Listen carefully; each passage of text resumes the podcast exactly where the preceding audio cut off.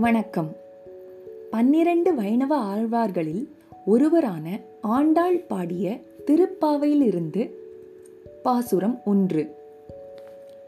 மார்கழித் திங்கள் மதி நிறைந்த நன்னாளால் நீராடப் போதுவீர் போதுமினோ நேரிழையீர்.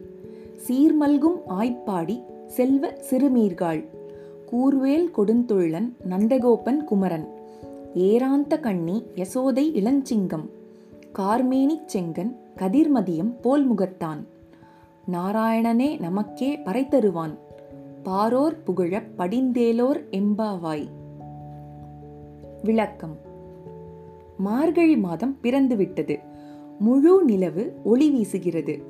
செல்வ வளம் நிறைந்த ஆயர்பாடியில் வசிக்கும் அழகிய மங்கையர்களே அழகிய அணிகலன்களை அணிந்த கண்ணியரே எழுந்திருங்கள். இன்று நாம் அதிகாலையில் நீராடக் கிளம்புவோம்.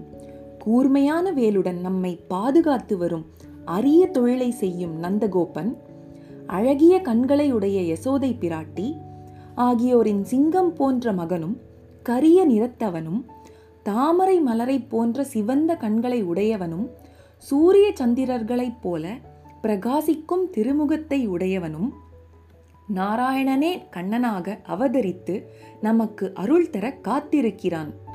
அவனை நாம் பாடி புகழ்ந்தால் இந்த உலகமே நம்மை வாழ்த்தும் என்று கூறி தோழியரை நோன்பு நோட்க அழைக்கிறாள் ஆண்டாள். மீண்டும் பாசுரம். மார்கழி திங்கள். மதி நிறைந்த நன்னாளால்.